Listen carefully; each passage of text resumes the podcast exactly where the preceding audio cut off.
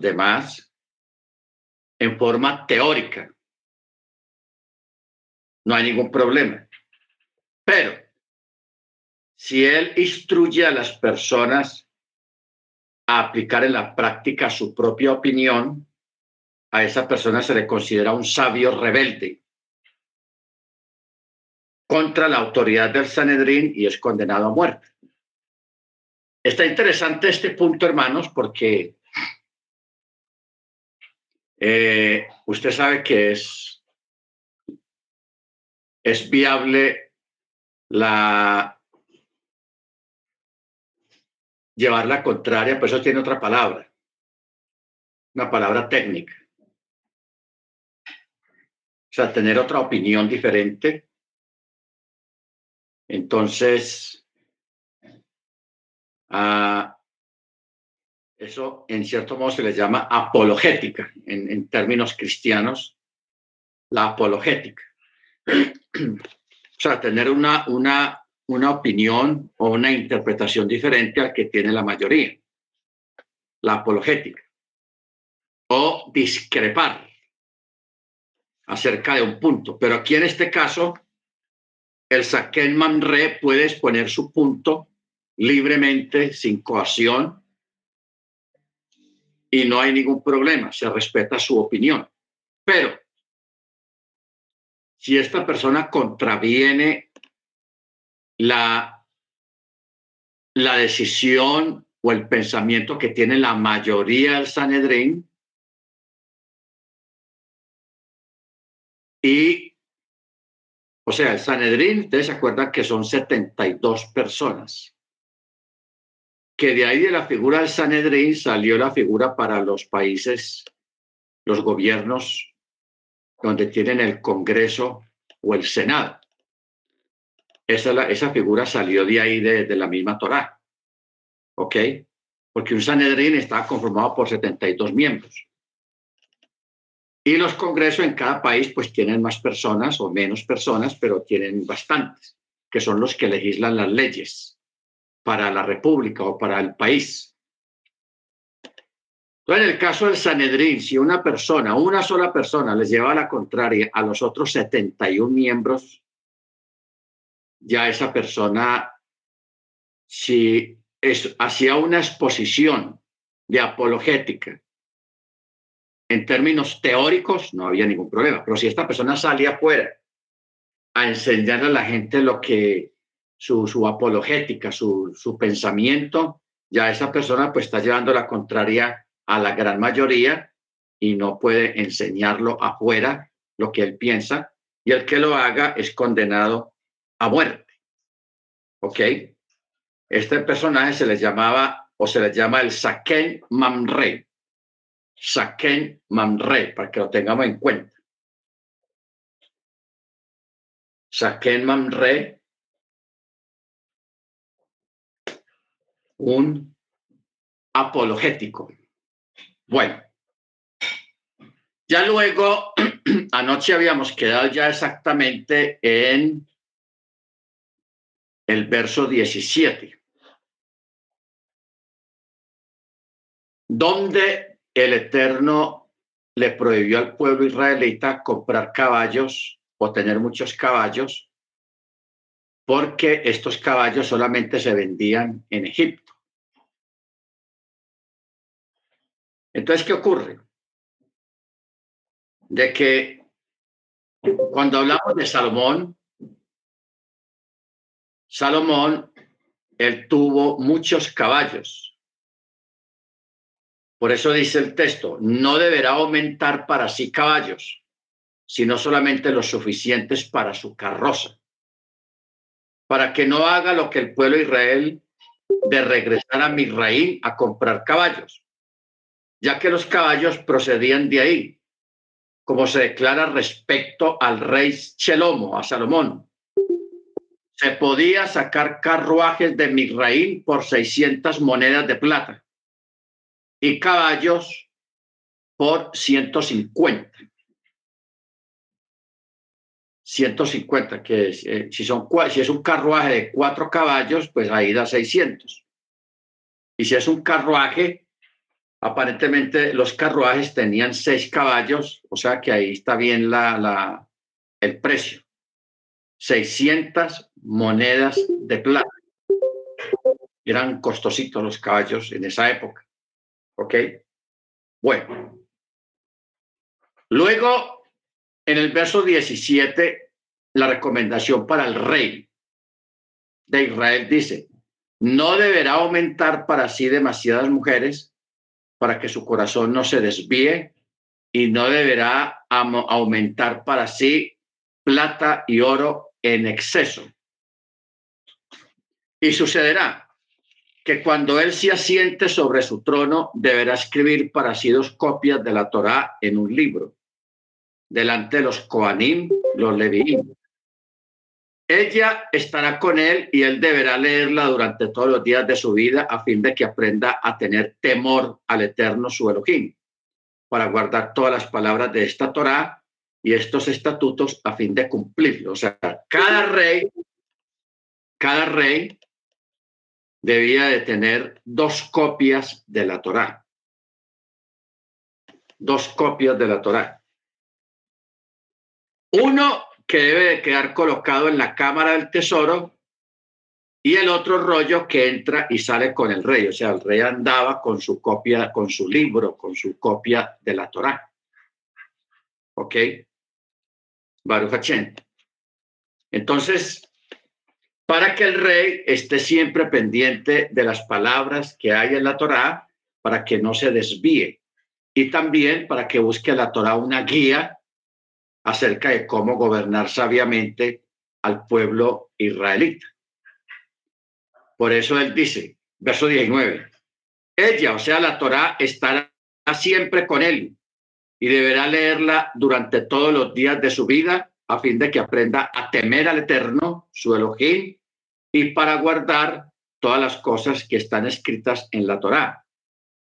Y estos estatutos a fin de cumplirlos, para que su corazón no se, no se ensoberbezca más que sus hermanos y para que no se aparte del mandamiento ni a derecha ni a izquierda, a fin de que prolongue los días de su reinado, tanto él como sus hijos en medio de Israel. O sea, cada rey debía de tener, hacer, mandar hacer dos copias, una para sí mismo y la otra para eh, la, tenerla en el tesoro. Donde guardaba el tesoro, allí guardar también un rollo de la Torá. ¿Por qué, ¿Por qué guardarlo donde el rey guardaba el tesoro real? Para dar a entender tanto al rey como a sus súbditos y a todos los ciudadanos de su reinado, a todos los pueblos israelitas, de que la Torah es más grande que un mismo tesoro de oro y plata, o de plata y oro. ¿Ok? Es más grande, porque la Torah es un tesoro, es una riqueza que perdura y perdura y perdura a través de los tiempos y de los siglos. Entonces, por eso cada rey tenía que mandar a hacer dos copias, una quedaba guardada en el tesoro simbólicamente para dar a entender que la Torah es superior a cualquier tesoro que haya en el mundo, y la otra para su uso diario, para su uso diario, para que pueda gobernar con sabiduría al pueblo. Amén. Bendito sea su nombre. Por eso dice, para que no se aparte del mandamiento ni a derecha ni a izquierda, a fin de que prolongue los días de su reinado, tanto él como sus hijos en medio de Israel. Capítulo 18. Los Coanim, los Leviim, toda la tribu de Leví no tendrán parte ni patrimonio junto con el resto del pueblo, Israel. Las ofrendas ígneas del Eterno y su heredad de ello comerán. No tendrán patrimonio entre sus hermanos. El Eterno es su patrimonio tal como Él le habló. Esta será la ración para los Coanim de parte del pueblo, de parte de los que inmolan un sacrificio, ya sea toro o oveja, deberá entregar al Cohen la antepierna, la quijada y el estómago. la primicia de tu grano, de tu vino y de tu aceite. Así como la primicia de la trasquila de tus ovejas deberás entregarle. O sea, todas las, primicias. Entonces, y aquí podemos preguntar, cuando dice, no tendrá patrimonio entre sus hermanos, el Eterno es su patrimonio tal como Él le habló.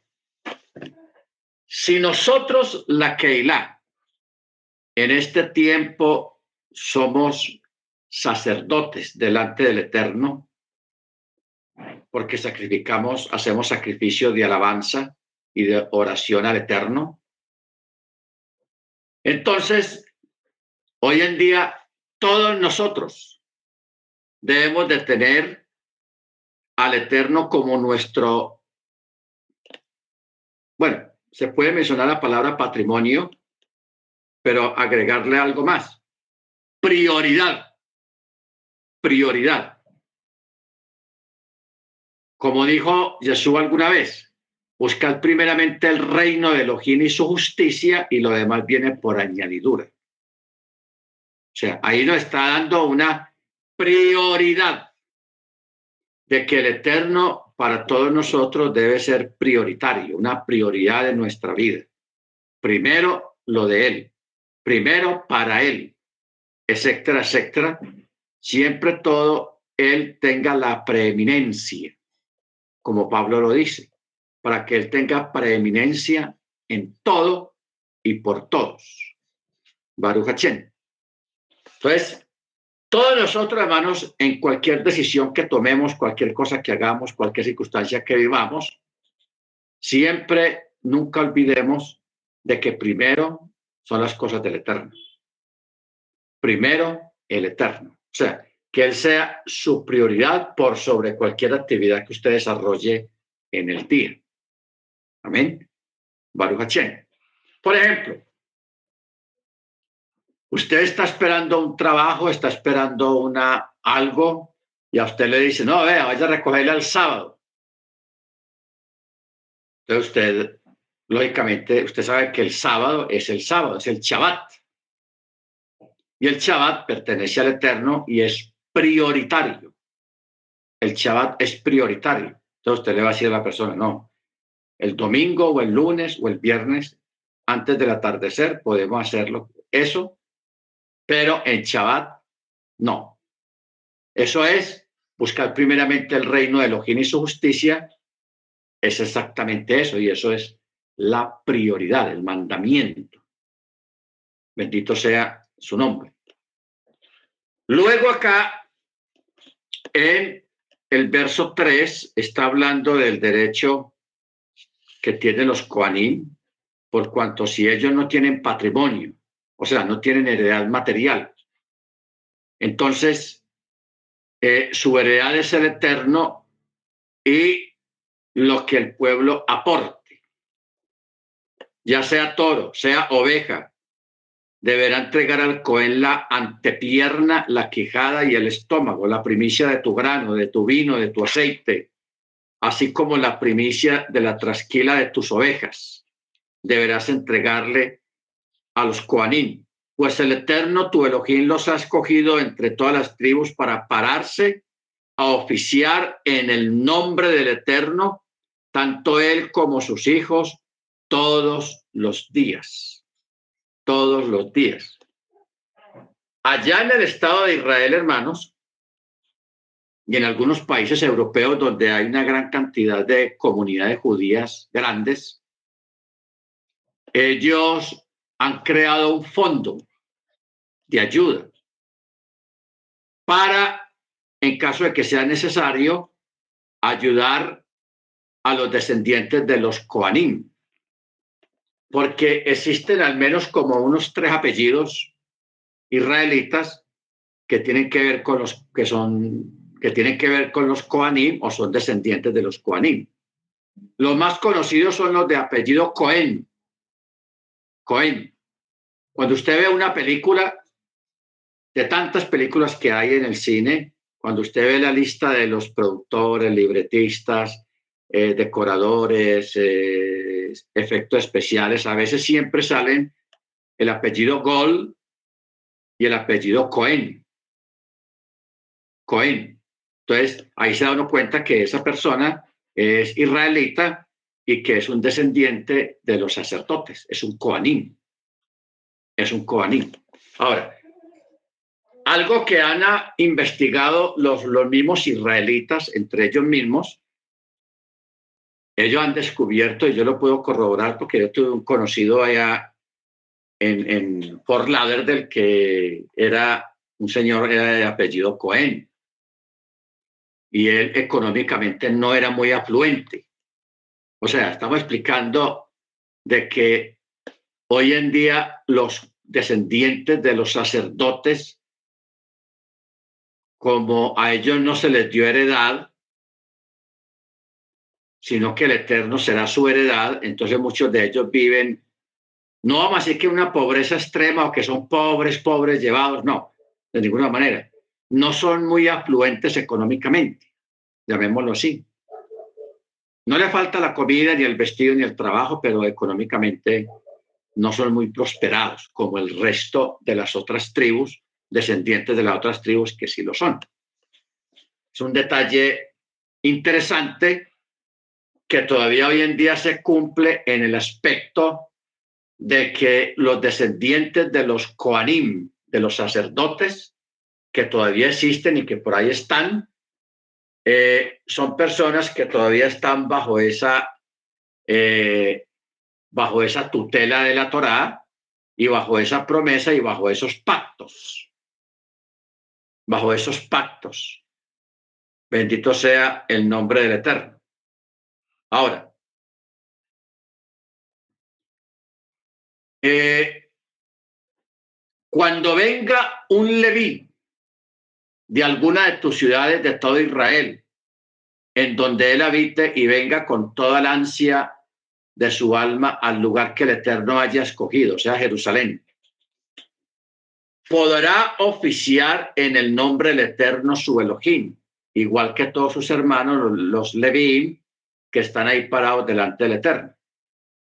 Una porción como otra comerán, salvo la venta de los ancestros. La venta de los ancestros. ¿Qué quiere decir esto? Esto enseña que los coanín que llegan y participan en el reparto de las pieles y la carne de las ofrendas de pecado y de cabras. Ahora bien, se pudiera haber pensado que también participan de las cosas cuya obligación, cuya obligación no llega a causa de la festividad, como cuáles? Las ofrendas continuas, o sea, los tamid, las ofrendas adicionales de Shabbat, las ofrendas votivas, o sea, de Neder, y ofrendas voluntarias. Para descartar esta hipótesis, el versículo afirma, salvo la venta de los ancestros, es decir, excepto lo que los ancestros hayan vendido en los días del rey David y el profeta Chemuel, o sea, Samuel, que fue cuando se instituyeron las guardias, o sea, el, orden en el templo, el orden en el templo. Y los Koanim vendieron entre sí turnos diciéndose, eh, cambiemos esta semana, o sea, hacían cambios. Cambiemos esta semana y, luego devuelvo el favor por alguna situación que se presentaba. ¿Ok? Ahora, a través de este orden que estableció David, porque David fue el que estableció los órdenes para administrar en el templo, él estableció los horarios, y las órdenes. O sea, David tenía eso muy bien organizado porque él estableció a, las, a todas las 24 horas, le estableció un turno de 8 horas. O sea, tres turnos. 8 por 3, 24. Y esos turnos, él los repartió mensualmente a las tribus. Usted puso un orden. Eh, el mes de, de, Adar, tal tribu, un mes. El mes de, de, tal, tal otra tribu. Entonces ya todas las tribus al principio de año ya sabían el orden cuando les tocaba ir a, a, oficiar en el templo, a hacerle mantenimiento a las lámparas, en fin, todo el trabajo del templo. Y precisamente a raíz de este orden que David estableció, porque cuando Yeshua vino aquí a la tierra, todavía continuaba ese mismo orden establecido por David. Y a través de esa información se estableció la fecha del nacimiento de Johanán y del nacimiento de Yeshua. ¿Ok? A través de, de, ese orden, porque eso quedó registrado en los relatos que hay en los evangelios. Bendito sea el nombre del Eterno. ¿Ok? Vamos a ver si encontramos esa, esas... Eh,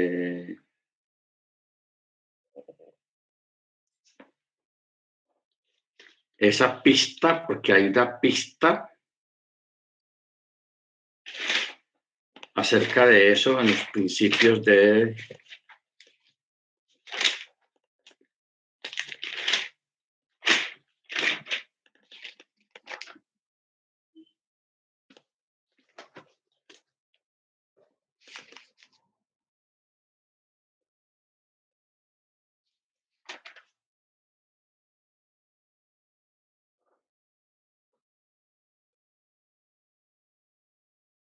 liberar Lucas.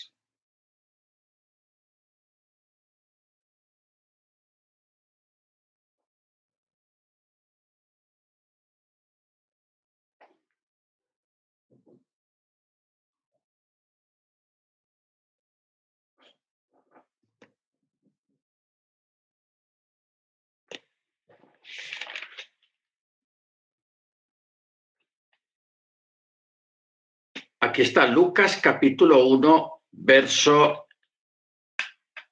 5.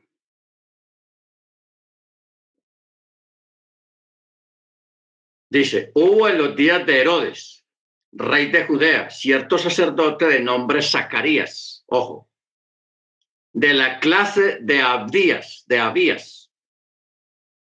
Y su mujer era una de las hijas de Aarón, o sea, también, o sea, los dos eran levitas descendientes de Aarón. Su nombre era Elizabeth. ¿Ok? Ahora, mire que aquí en, una, en un texto, hermanos, tan sencillo, cuando dice cierto sacerdote de nombre Zacarías de la clase de Abías, de la clase de Abías. ¿Qué quiere decir eso? Que David repartió a todas las tribus, a todas las tribus, a los, a los sacerdotes, la familia sacerdotal, los levitas, y los repartió. Y a cada sección o a cada parte que les tocaba eh, ejercer su labor en el templo, se les llamó la clase de Adías, la clase de Jonathan, la clase de este, la clase. Entonces, la forma de uno averiguar cuál era la clase de días es ir al Antiguo Testamento donde David repartió todo. Tal casa, tal día, tal casa, tal mes, tal casa y así. Entonces, en este tiempo, este Zacarías, el sacerdote, él estaba oficiando. Por eso dice cierto sacerdote de nombre Zacarías de la clase de Abías. ¿Ok? Por eso el verso 8 dice, y aconteció pues que mientras él ministraba como sacerdote delante del Eterno, en el turno de su clase, ojo ahí, ahí está, ahí está escrito, en el turno de su clase, o sea, en el turno que le correspondía, y Conforme a la costumbre del sacerdote entrando en el santuario del Yahweh, le cayó en suerte ofrecer incienso a Zacarías. Y toda la gente del pueblo estaba orando afuera a la hora del incienso. Entonces, desde la derecha del altar del incienso se le apareció en pie un ángel, un malaj. Al verlo, Zacarías se turbó y el temor se apoderó de él. Pero el ángel le dijo, no temas, Zacarías, pues fue oída tu oración, tu mujer Elizabeth te dará un hijo y llamará su nombre Juan, o sea, Johanán. Tendrás gozo y alegría y muchos se regocijarán por su nacimiento porque será grande delante de Yahweh, no beberá vino ni licor, será lleno del Ruach Jacodés aún desde el vientre de su madre.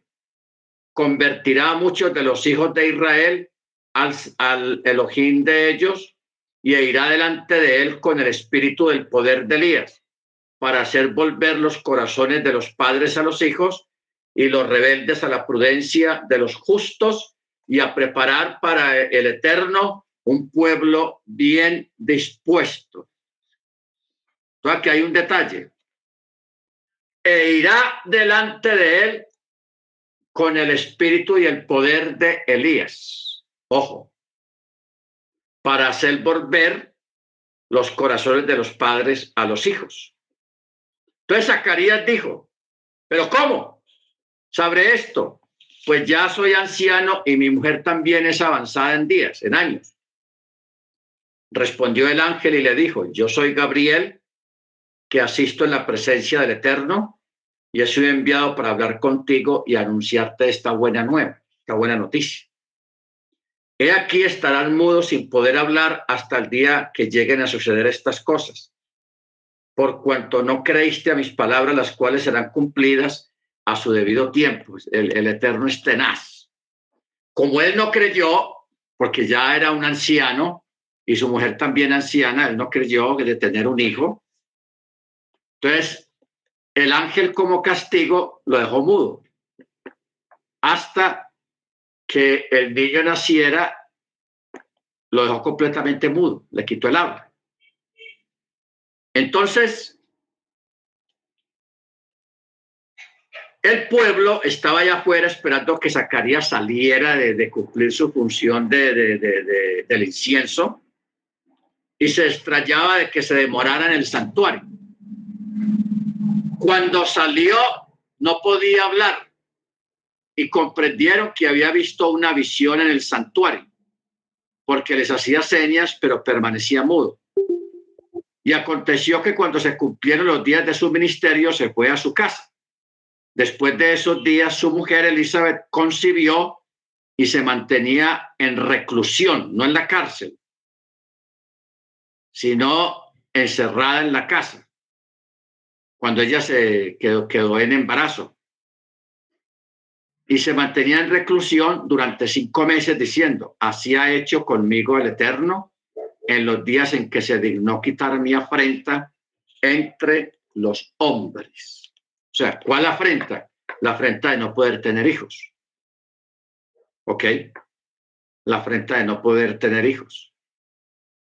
Baruch porque así se consideraba en ese tiempo la esterilidad como una afrenta. Entonces, mire usted, Elizabeth ya tiene cinco meses. Al sexto mes, cuando Elizabeth tiene cinco meses de embarazo, viene un ángel y se le aparece a Miriam, a María la que llaman María. Ella estaba desposada, o sea, ya eh, habían hecho ketubá, compromiso de matrimonio, pero no habían hecho todavía el matrimonio, o sea, bajo la jupá. No lo habían hecho todavía. Están comprometidos nomás. Por eso dice, una virgen desposada con un varón cuyo nombre era Joseph, que descendía de la casa de David y el nombre de la muchacha era Miriam. Y entrando donde ella estaba, le dijo, saludos, muy favorecida, o sea, bendecida, el Eterno está contigo. Ella se turbó por esta expresión y se preguntaba qué clase de salutación sería esta. Pero el ángel le dijo, no temas, Miriam, porque has hallado gracia ante el Eterno. He aquí quedarás encinta y darás a un hijo, a luz a un hijo, y llamarás su nombre Yeshua. Aquí vienen dos nombres revelados directamente del cielo. Primero el de Johanán, que el mismo ángel le dijo a, a, a Zacarías, ese niño que van a ser lo pondrás Juan, o sea, Johanán. Y aquí ya le está diciendo a esta niña, a esta jovencita, a Miriam, y le está diciendo, tendrás un hijo y llamará su nombre Yeshua, porque este será grande y será llamado, título, Hijo del Altísimo, y Yahweh Elohim le dará el trono de David su padre, y reinará sobre la casa de Jacob por los siglos, y de su reino no habrá fin. Tremenda profecía, hermanos, para una muchachita de 12 a 13 años. Tenaz. Ahora, ¿cómo se saca aquí la fecha del nacimiento de, de Yeshua? Averiguando en qué mes le correspondía la clase de Abías. O sea, en qué mes administraba Zacarías. Contando a partir de ese mes, se cuentan cinco meses, casi seis meses, de cinco a seis meses.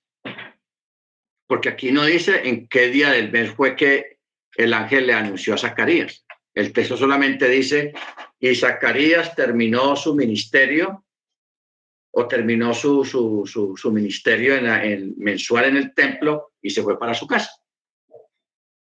¿Ok? Entonces, hay que darle un mes de gracia, entre cinco a seis meses. Luego de ahí, cuando él se va para su casa, cuando termina ese mes de esa clase, se cuentan cinco meses, porque exactamente a los cinco meses, o sea, al sexto mes, como dice aquí, el, verso 26, el ángel se le apareció a Miriam al sexto mes de embarazo de Elizabeth.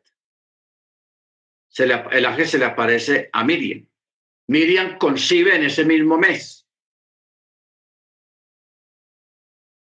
¿Ok? Miriam concibe en ese mismo mes. Luego, en esos mismos días, Miriam se va para donde la tía. Elizabeth. A casa de Zacarías. Estando ya esa, ya ella en un mes o dos meses de embarazo nomás, ya Elizabeth está a punto de dar a luz. Ya tendrá por ahí siete meses o seis meses a siete meses. Cuando Miriam llega, entonces, ahí en ese momento, cuando Miriam saluda, tía, shalom, se cumple lo que el ángel le dijo a, a, Elizabeth, que será desde el vientre, ese niño será lleno del Rúa Jacodés. Por eso cuando Miriam escucha el saludo de Miriam, de, eh, Elizabeth escucha el saludo de Miriam, el niño que estaba en su vientre, o sea, Johanán, Juan el Bautista, brincó, empezó a saltar allá dentro del vientre de una forma impresionante. Bendito sea el nombre del Eterno, cumpliéndose lo que el ángel le, le dijo, será lleno del Espíritu, del Rúa Jacodés. ¿Ok? Por eso dice el verso 41. Cuando Elizabeth oyó el saludo de Miriam, aconteció que la criatura saltó de gozo en su vientre y Elizabeth fue llena del Rúa Jacodés. Tenás eso. O sea, estos son unos comienzos poderosos de, mucha llenura del Ruach, Baruch porque aquí fueron llenos del Ruach los dos. El niño que está saltando allá adentro en su vientre y la misma madre que también se llenó del Rúa Jacodés, bendito sea el nombre del Eterno, por eso dice, y fue llena de el Ruach HaKodesh. ¿Qué quiere decir ser llena del Ruach HaKodesh? Que recibió la capacidad de profetizar, o sea, de anunciar, de predicar. ¿Ok? Baruch Entonces, si uno le pone a hacer cuenta, yo en este momento no recuerdo bien qué fecha es que oficia la clase de Abías, pero cuando uno se sienta, que va uno al libro de crónicas o de reyes, que es donde está la repartición de los tiempos que dio David, luego comienza uno a hacer números.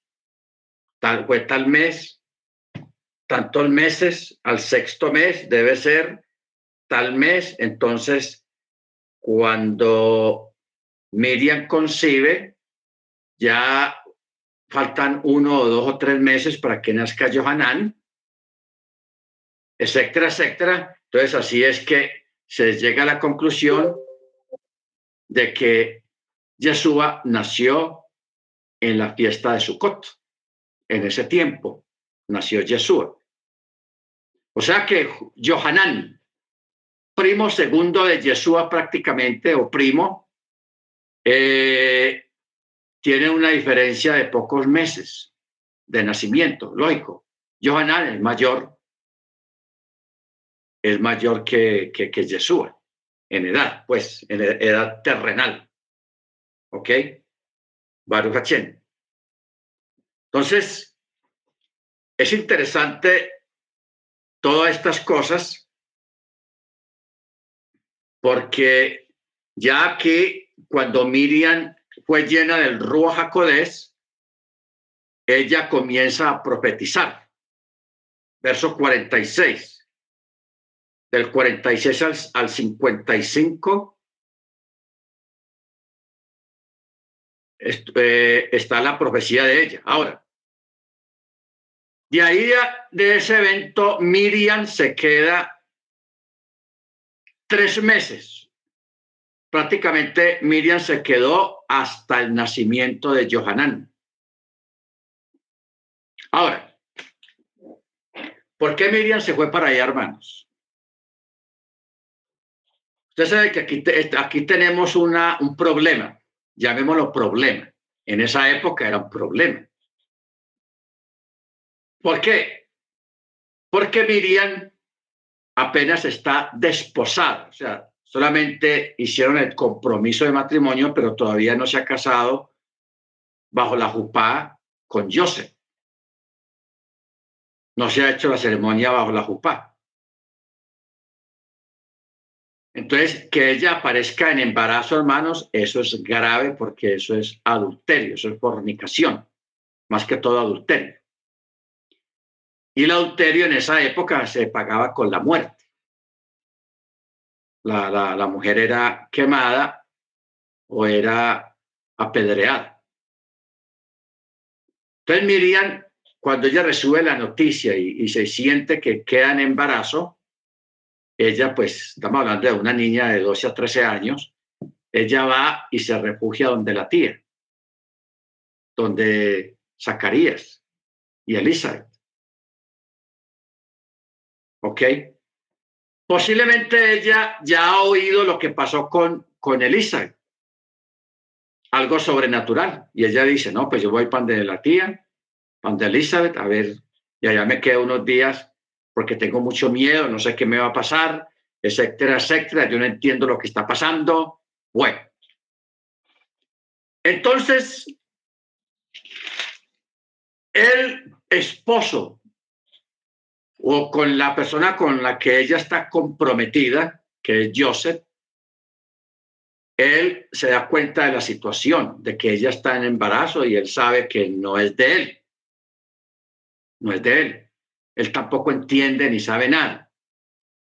Hasta de pronto ni le creyó que ella le dijo, no, se me apareció un ángel y me dijo que yo iba a quedar en embarazo, que iba a tener un niño. Imagínense que eso, que alguien le, le diga a usted es una cosa de esa en este tiempo, eso es poco creíble. Aún en este tiempo es poco creíble una cuestión de esas entre nosotros.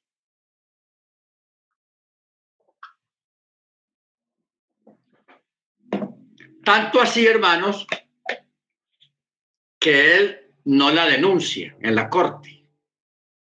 Él no la denuncia. Lo que él piensa hacer es dejar en secreto, dice para otro lado. Porque él la, la amaba, él no quería que, ella pasara por ese proceso de, de, una corte, de esa vergüenza, de, de que vea que ella embarazo y yo y no es mío yo no fui lo que sea, porque él también tiene miedo de que lo acusen a él de adulterio, siendo ella la prometida. Entonces, ¿qué pasa? Viene un ángel, un ángel, y le dice, le tiene que hablar a Joseph. ¿Ok? Le habla a Joseph en sueños. O sea, Acordémonos, hermanos, que los sueños es el primer nivel de la profecía o de la revelación, el sueño. Son tres niveles. El más alto es el que el Eterno lo saque a usted en el espíritu y lo lleve y le muestre cosas impresionantes en otros lados. Es el grado más alto de espiritualidad que tiene una persona para merecer ese, ese grado de revelación. Joseph está en el abajo, Imagine que Joseph está por debajo de, de Zacarías y Miriam eh, y Elizabeth. Porque a Elizabeth y a Zacarías, a ellos sí y a Miriam, sí, a ellos sí se le apareció un ángel. Ellos lo vieron. Lo de ellos no fue por sueños, pero lo de Joseph sí fue por sueños. O sea que Joseph tenía un grado espiritual muy por debajo del de Miriam de Elizabeth y de Zacarías. Ok, intentámoslo más o menos así de ese tamaño, de esa forma. Baruch Y entendamos también los niveles de revelación, porque el primer nivel de, de, revelación es el de los sueños. Por eso el Eterno le da sueños a Nabucodonosor, a gente extranjera, a porque es el primer nivel, llamémoslo a nivel común. ¿Ok? Baruch Pero ya de ver un ángel, de verlo con los ojos hermanos, ya eso es otra cosa. Ya es otra cosa, porque a todos tres se les apareció el ángel. A Miriam, a Elizabeth y a Zacarías. ¿Ok? A las dos mujeres digo, ese niño que van a tener, uno se va a llamar Johanan y el otro se va a llamar Yeshua. ¿Ok? Bendito sea el nombre del Eterno. Entonces, hermanos, ya el ángel por, en sueño le habla a José y le dice, José, no temas recibir a tu mujer, porque de lo que ella, ella ha concebido, lo ha concebido del espíritu, del Ruach entonces ya él se quedó tranquilo y él entendió todo y ya estuvo con ella, la amparó y todo eso. Y bueno, ya todos ustedes saben el resto de la historia, pero esto es eh, eh, curioso esta parte en el aspecto de cómo uno, usando las pistas que la misma escritura da, saca uno data, saca uno fechas para saber las fechas de algunos eventos y acontecimientos. ¿Ok? Baruch Muy bien. Por eso habla aquí el verso 8, una porción como otra comerán, salvo la venta de tus ancestros, o sea, los cambios que ellos hicieron Vea, hoy no puedo ir al, trabajo, ¿por qué no me haces la segunda y vuelvas por mí y yo después te vuelvo el favor? Ah, listo, yo lo A eso se está refiriendo este texto. Bendito sea el nombre de Eterno. Muy bien, verso 9, estamos en el capítulo 18.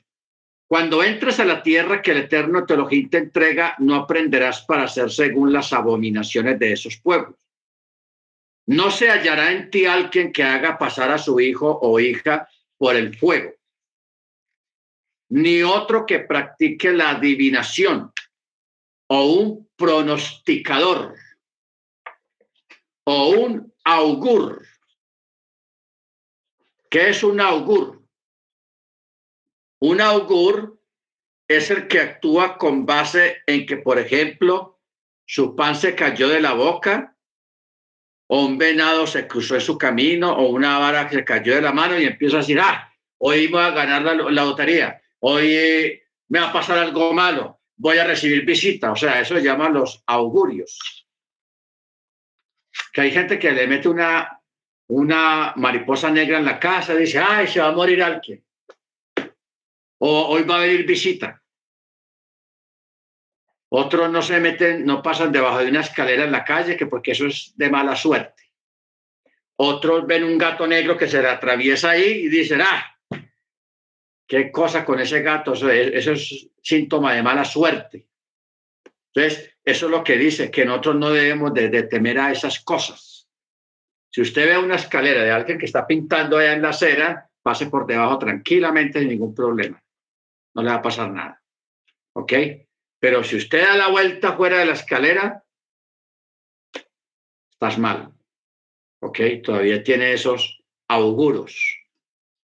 Entonces dice, la adivinación, el pronosticador, se refiere a los que dan momentos propicios, o sea, los que dicen, ah, esta es la temporada buena para hacer tal y tal cosa, este es la, tal día o tal hora o tal día de la semana es el bueno para que usted haga un negocio pero también se refiere a los que hacen trucos de magia. ¿Ok? Entonces, porque hay gente que viene y le dice, vea, usted eh, que quiere hacer tal tal cosa, el día bueno para que usted lo haga, jueves, hágalo el jueves, ese es su día. Entonces usted dice, ah, el jueves, ah, bueno, este lo hace el jueves. ¿Ok? Nosotros no debemos de guiar nuestras vidas a través de los ni de la adivinación, ni del augur, ni del pronosticador. ¿Ok? Porque el adivino, ¿quién es el adivino? El que agarra su vara y le dice a otro, ¿debo de ir a tal lugar o no ir? Por eso el Eterno dice, mi pueblo inquiría de su palo a lo que su vara le dijera sea, guiados por un palo. Ya eso es idolatría, eso es paganismo. Lo que el palo diga, imagine usted, tenaz. Entonces, eso era la, lo que se llama la adivinación. Pero también cuando habla de no entregar los hijos por el fuego, se está refiriendo a, a Molech, Dice, no profanarás el nombre de tu Elohim, yo soy el Eterno. Los sabios explican que Molech era el nombre de un ídolo pagano de la época y explica que el culto que le rendían era que la persona entregaba a su hijo a los sacerdotes paganos de Molech, los cuales hacían dos grandes fogatas, fogatas. Y la prohibición del culto a Molech también está escrita en eh, Levíticos 21 al 6. O sea, hacían unas dos fogatas largas y hacían que el niño pasara en medio de la fogata, como una especie de prueba o de iniciación, más bien de iniciación. ¿Por qué? Porque el padre que llevaba al niño allá a eso, lo estaba ofreciendo a ese ídolo. ¿Ok? Entonces, por eso está la prohibición no se hallará en ti alguien que haga pasar a su hijo o hija por el fuego. ¿Ok? Ojo con eso. Verso 11. Un hacedor de encantamientos. Uno que inquiera de O o de Gidoní. O uno que consulte a los muertos. ¿Cuál es el encantador? el que agrupa serpientes, escorpiones y otros animales en un lugar para hacer encantamientos y estafar a la gente. ¿Ok? Baruch Hachem. Por eso dice, el propósito de reunir animales en un lugar era para prácticas de hechicería y adivinación. Luego está lo de O. ¿Quién es O? O y Gidoní no procurarán hacerse impuros a través de ellos. Yo soy el eterno su Elohim. La pena por practicarla es enunciada en Levíticos 20:27, que dice, el hombre o la mujer en quienes haya espiritismo de O y Gidoní, ciertamente morirán. Con piedras los lapidarán, su sangre estará con ellos. O y Gidoní son formas de espiritismo y nigromancia o sea, la brujería, nigromancia, nigromancia. O sea, eh, tematim, no, gematim es el que alza a los muertos en su se, se coró. Hay una cita que está en Sanedrín donde habla de acerca de esto, que se refiere a un hombre que eleva a los difuntos eh, con el poder de un secoró. Aunque es difícil saber en qué práctica centradamente se refería en esa época,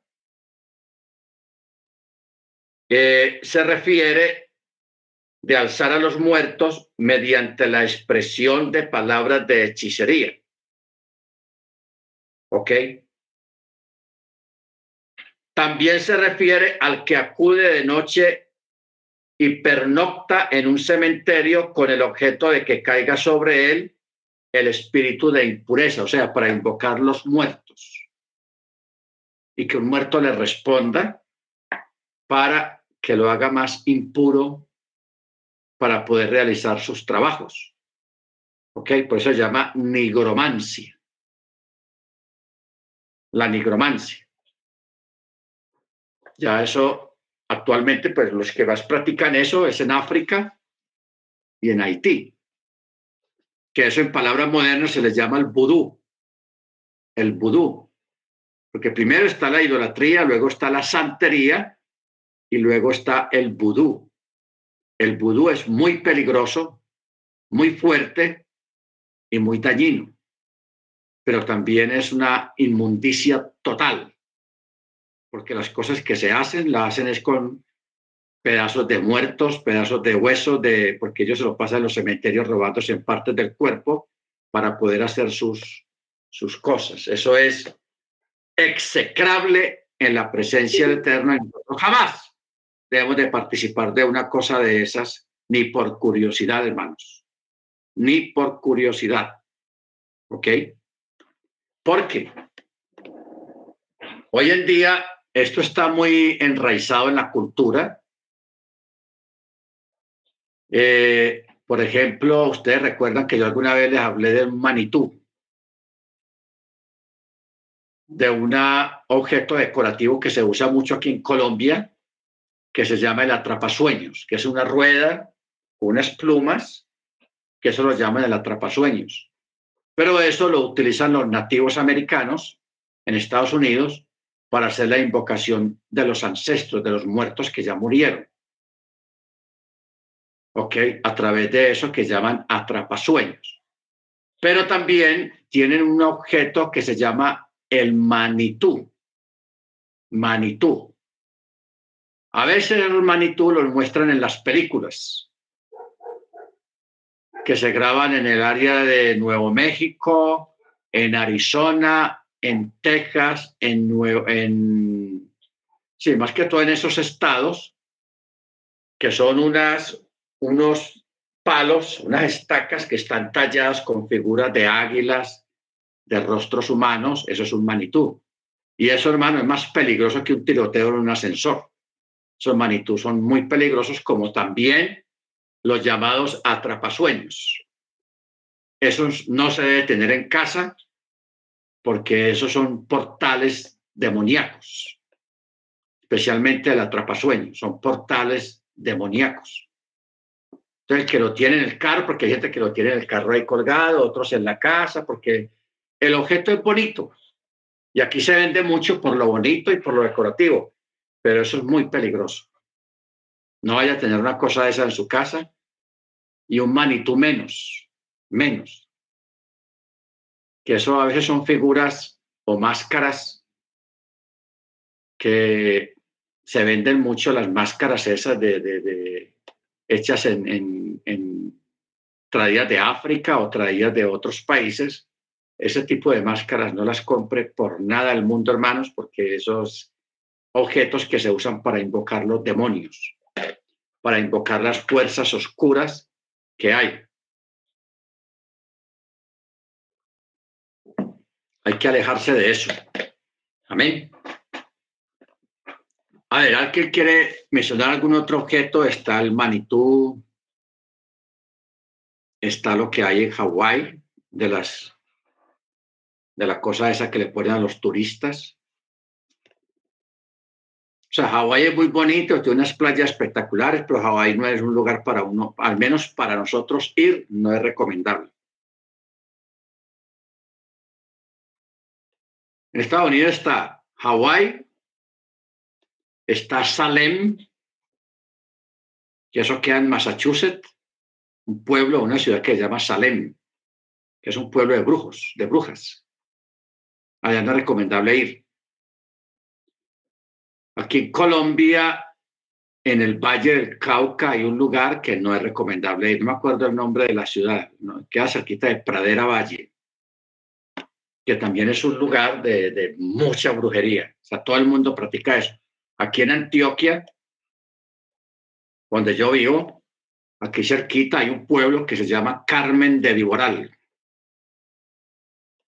Ese pueblo aquí en Colombia es el pueblo donde hay más tasa de suicidios anuales. La gente se mata.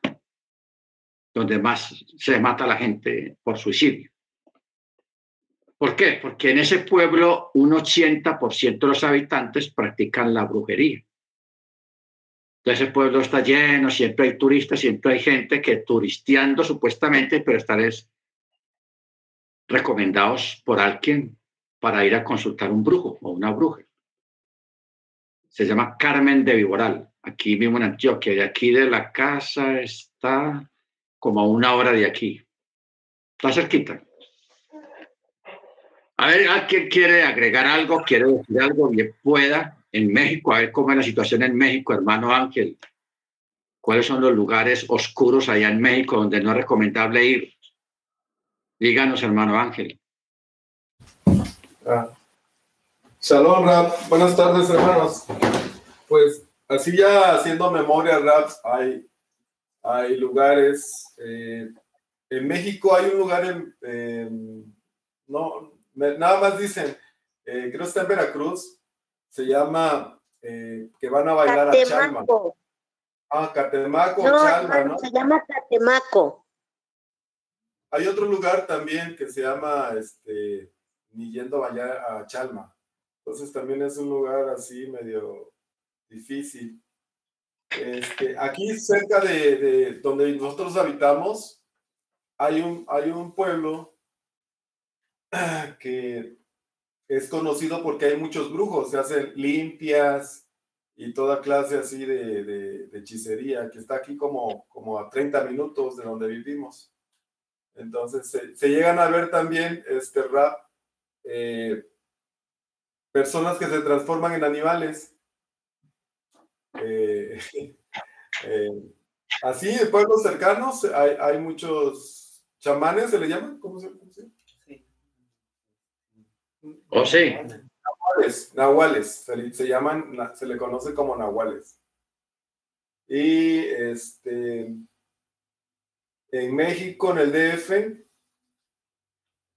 eh, pues ahí donde tienen su, la adoración de la Santa Muerte, ahí en Tepito, no es un lugar muy recomendable para ir. De por sí que el lugar es peligroso, pero bueno, sí hay, hay mucha, mucha brujería. Y en Oaxaca también hay muchas zonas de, de, pacto, de los árboles, de piedras, muchos, muchos brujos también. Este, sería mi aportación. No sé, la hermana, hermana, ¿conoce otros lugares? Hermana Jennifer. Está Tlaxlan, Piedras Negras, Cotlastla. ¿Cuál es? No, es un lugar muy conocido que vienen de toda la República, inclusive del extranjero. Sí me escuchan, ¿verdad? Sí, le estamos escuchando. Este es un lugar que está a tres horas de aquí del puerto de Veracruz, que se llama Catemaco. Siempre vienen en el primer viernes de marzo y vienen mucho político. Catemaco. Porque tengo a Matlahuacán, Casamaloapán, eh, Palmarillo, ¿queda por esos lados o, al contrario? No, es al contrario, es al contrario. O sea, sí son cerca de aquí del municipios de Veracruz, sí, son municipios de Veracruz, pero el más grave de brujería que vienen de toda la República Mexicana y del extranjero es en Catemaco. Es una zona de brujos y se le puede llamar hasta como budistas, porque sí, le digo que hasta los políticos vienen y por lo regular vienen los viernes de marzo. Los viernes de marzo. Aquí tengo Rancho Tamaca, Santa Elena, Montserrat, Puente Jula, Vargas, Loma Iguaná, La Pureza, San Julián, Salmoral, Faisán, Caño Prieto, Aquí sí, pero Esos, municipios no son de brujería. De brujería fuerte, fuerte es Catemaco. Ah, ok. Está interesante eso. A ver, hermana. gracias, hermana Jennifer, hermano Ángel, hermana Senia. Ah, no, yo iba a mencionar yo iba a mencionarles sobre esa, esa nueva moda, a mí no sería tan nueva, pero que la gente anda con estos cordoncitos rojos pegados de, del brazo, en la muñeca, como collarcito o brazaletito. Supuestamente eh, que vienen hechos y preparados para diferentes cosas. Son o algunos para, la mayoría que lo he visto es rojo. So, eso me llama la atención porque realmente, bueno, cuando yo estaba en mi país, eh, lo, que más sí le teníamos miedo era a los haitianos. Y, crecí como con esa mente de, de que ellos eran bien bien fuerte en, en, la brujería. Yo nunca vi que hicieron nada, pero sí escuché de, de, que le echaban cosas a la gente y eso. Pero aquí en este, acá en Nueva York, so aquí yo veo mucho eso, como personas que vienen mucho de mi país. So vienen como con ese brazaletito rojo y, a veces me pregunto cuál es la razón, pero al final del día, pues yo entiendo que debe de ser de por algún amuleto, alguna cosa eh, de esas, y, ese era mi, mi aporte. Ah, ok. Bueno, hermana. Pero usted qué sabe de allá de... A ver, le voy a mandar por, por WhatsApp los famosos Totem o los Manitú.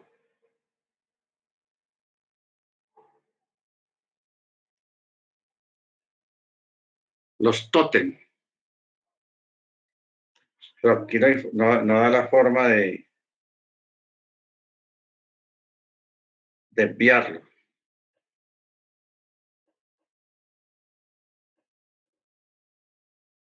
Ah, sí, ya lo va a mandar lo tienen ahí un momentico porque eso no se puede tener en el celular. Porque esos son... Eso son llamados totem. Totem. Ahí lo recibieron. Y Voy a ver si me sale de los Manitú.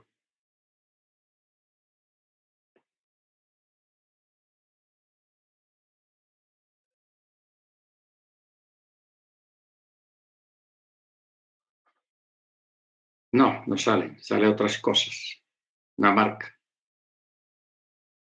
Pero Manitú es una es un sistema de brujería que está mezclado con los tótem.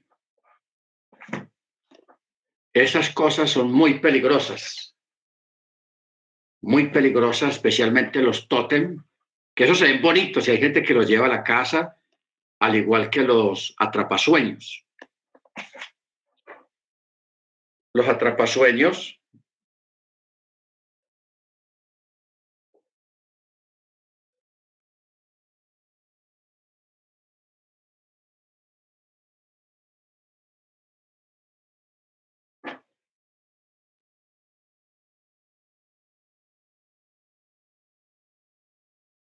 Ahí les voy a mandar una foto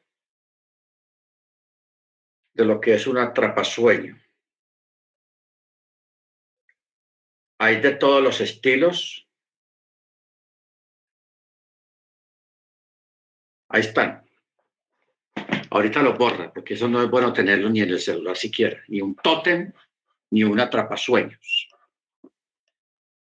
Muy bien. Mano Maicon.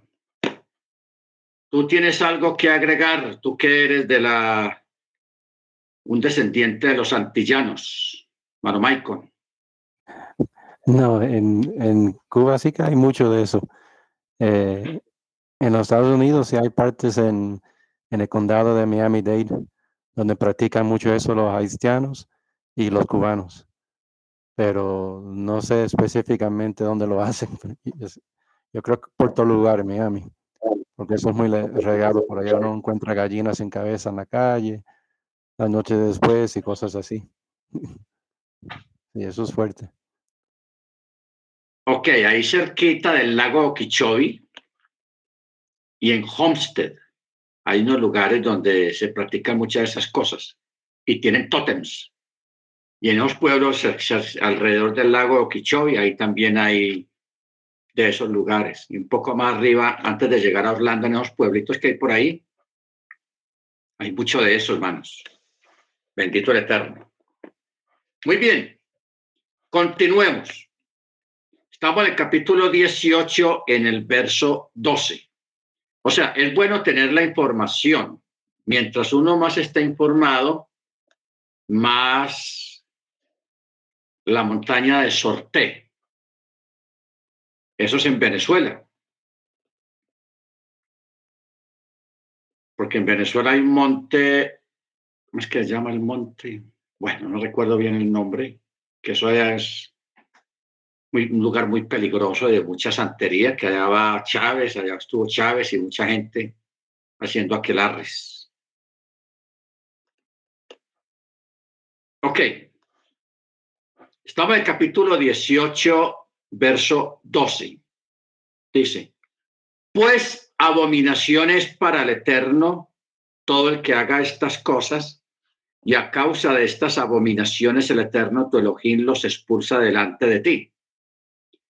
Íntegro serás con el Eterno, tu Elohim, pues estos pueblos que tú conquistas solían escuchar a los pronosticadores, a los adivinos, pero en cuanto a ti, no así el Eterno tu Elohim te ha dado. Te dice, un profeta, que hay una profecía, un profeta de tu seno, o sea, de entre ti, de tus hermanos como yo, el Eterno tu Elohim hará que se levante para ti, a él deberán escuchar. Muy bien. Esto es una profecía que está hablando de Yeshua, del Mesías. Por eso dice, un profeta de tu seno, de tus hermanos, como yo, el Eterno levantará para ti. A él deberán escuchar. Vamos a mirar en el libro de Hechos de los Apóstoles, capítulo 3, verso 22. 3.22. Vamos a leerlo a partir del verso 21. Dice, a quien el menester que el cielo reciba hasta los tiempos de la restauración de todas las cosas, de las que habló el Eterno por boca de los santos profetas desde el principio del mundo. Porque Moche a la verdad dijo, el Eterno vuestro Elohim os levantará profeta de entre vuestros hermanos como yo. A él oiréis en todas las cosas que os hable. Y sucederá que toda alma que no escuche a aquel profeta será desarraigada del pueblo. O con estas palabras. Estas palabras las está dando Pedro y Juan, que están predicando. Esto fue en una, en una sonada, llamémoslo así, porque en el verso 11 dice, y mientras tenían nacidos a Pedro y a Juan, todo el pueblo asombrado en gran manera, corrió juntamente hacia ellos al pórtico de Salomón. Eso fue cuando fue sanado el, un cojo, una persona que no podía caminar, que estaba, que pedía limosna en una de las puertas del templo que se llama la Hermosa. ¿Ok? Que Pedro le dijo, no tengo plata ni oro, pero lo que tengo te doy. En el nombre de Hamachía, anda, levántate. Entonces, mucha gente, el, el, cojo comenzó a saltar y a caminar todo alegre, dando saltos. Entonces se arrimó mucha gente porque el hombre hizo mucha bulla. Entonces, Pedro comienza a predicar. Entonces, por eso él les dice, verso 22, porque Moche en verdad dijo, el eterno vuestro Elohim os levantará profeta de entre vuestros hermanos como yo, a él oiréis en todas las cosas que os hable. Está hablando de Yeshua. Y sucederá que toda alma que no escuche a aquel profeta será desarraigado del pueblo. Y asimismo, todos los profetas que han hablado desde Samuel en adelante también anunciaron estos días vosotros sois hijos de los profetas y del pacto que Elohim hizo con nuestros padres, al decir a Abraham, en tu simiente serán benditas todas las familias de la tierra. A vosotros, primeramente, Elohim, habiendo resucitado a su siervo, lo ha enviado para que os bendiga a fin de apartar a cada uno de vuestras maldades. Aquí Pedro está ratificando lo que Moche está diciendo aquí en Deuteronomio 18. Luego, ahí mismo en Hechos de los Apóstoles, en el capítulo 7. Capítulo 7, verso 37. Leamos a partir del verso 36. Dice, este, hablando de Moche, lo sacó haciendo prodigios y señales milagrosas en tierra de Egipto y en el Mar Rojo y en el desierto por, por días, 40 años. Este es el Moisés que dijo a los hijos de Israel, profeta os levantará el Eterno de entre vuestros hermanos como a mí. Este es el que estuvo con la congregación en el desierto, con el ángel que le hablaba en el monte Sinai y con nuestros padres, quien recibió oráculos vivientes para dárnoslos, al cual nuestros padres no quisieron ser, sino que los rechazaron y en sus corazones se volvieron a Egipto, diciéndole a Aarón, haznos dioses que vayan delante de nosotros, porque este moche que nos sacó de tierra de Egipto no sabemos qué le ha ocurrido. Y en aquellos días hicieron un becerro, ofrecieron sacrificio al ídolo y se regocijaron en las obras de sus manos. Pero Elohim se apartó y los entregó a rendir culto al ejército del cielo, como está escrito en el libro de los profetas. ¿Acaso me ofreciste víctimas y sacrificios? en el desierto por 40 años, oh casa de Israel? Antes bien, llevasteis el tabernáculo de Moloch, la estrella del dios Renfán y las imágenes que os hicisteis para adorarlas. Por eso os transportaré pues más allá de Babilonia. Amén. Más allá de Babilonia. Bueno, aquí, porque este es el mensaje de Esteban, hermanos, antes de morir. Ese fue el último mensaje de Esteban que quedó íntegro escrito acá en el libro de Hechos de los Apóstoles. Todo el capítulo 7 está hablando de qué fue lo, el mensaje que dio Esteban. Todo está ahí escrito. Si usted quiere saber cómo es un mensaje, aquí está. Hay un ejemplo de eso. Si usted quiere saber qué es una oración de verdad, vaya a Daniel 9 y el Salmo 51. Estas son oraciones de verdad. O sea, modelos de oración. Salmo 51 y Daniel capítulo 9. Y aquí en Hechos del Apóstol tenemos un cipote sermón de Esteban antes de morir. Dentro de lo que él dijo, que fue duro, porque él le sacó los trapitos al sol a, los, a todos los judíos que estaban allí presentes, él está diciendo, ustedes que salieron de Egipto, llevaban entre sus ropas y entre sus tiendas el tabernáculo de Moloch, el Eterno lo reprenda, la estrella del dios Renfán y las imágenes que os hiciste para adorarlas. O sea, mientras ellos estuvieron en esas correrías recibiendo la Torá, los 40 años del desierto, hermanos, esa gente entre sus tiendas, entre sus ropas, tenían ídolos. ¿Ok? Y el Eterno, calladito. Pero hagamos un paréntesis respecto a la estrella del dios Renfán. ¿Cuál es la estrella del dios Renfán?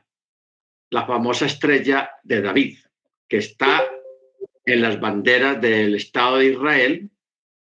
Infortunadamente, si uno quiere mandar a hacer una bandera del Estado de Israel, tiene que mandarla a hacer que no le pongan la estrella. Más fácil que le pongan una menorá ahí sí la cosa cambia, porque la menorá sí es un instrumento bíblico propio del templo, pero la estrella de, esa estrella que hay en la bandera no es, no es. Eso fue un invento de los sionistas, los sionistas, ¿ok? Entonces, por eso nosotros no aceptamos esa estrella. No la aceptamos. Entonces, eso es un problema porque cuando uno va a una judaica y va a comprar algo, esa estrellita la ponen en todas partes, porque es un símbolo judío muy arraigado en la cultura judía de este tiempo. No siempre, de este tiempo. Porque como fueron los sionistas los que promovieron el establecimiento del Estado de Israel. Entonces ellos, cuando ya les aceptaron todo eso, entonces metieron ahí dentro de, las, de la bandera la estrella de David. En vez de poner una menorá o una januquía, pero mejor una menorá, metieron la estrella, la que menciona aquí Esteban en el libro de Hechos, capítulo 7, verso 43 la estrella del dios Renfán. ¿Ok? Y el tabernáculo a Moloch. ¿Cómo es el tabernáculo de Moloch?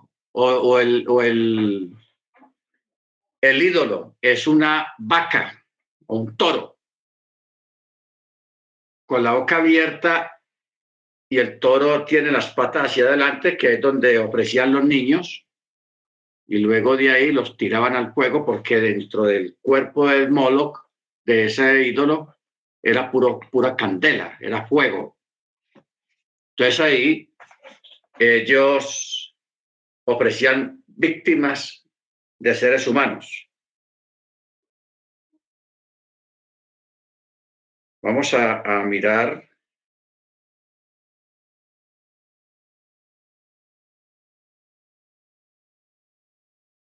si aquí salen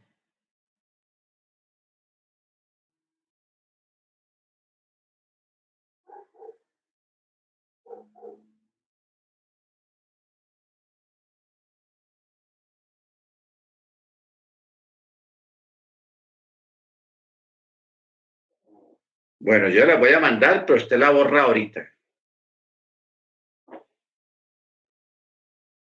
Porque estas cosas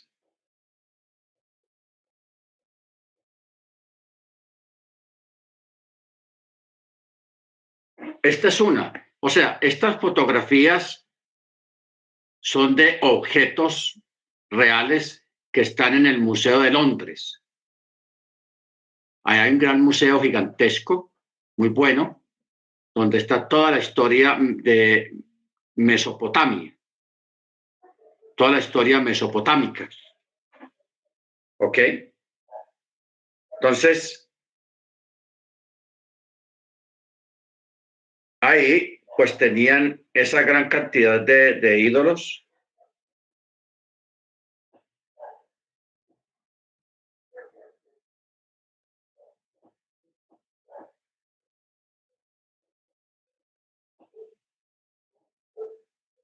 Esa gran cantidad de ídolos de diferentes formas. Entonces, en ese juego que usted ve ahí, ahí es donde están el, el, echaban los, las víctimas, que la mayoría de las veces eran seres humanos.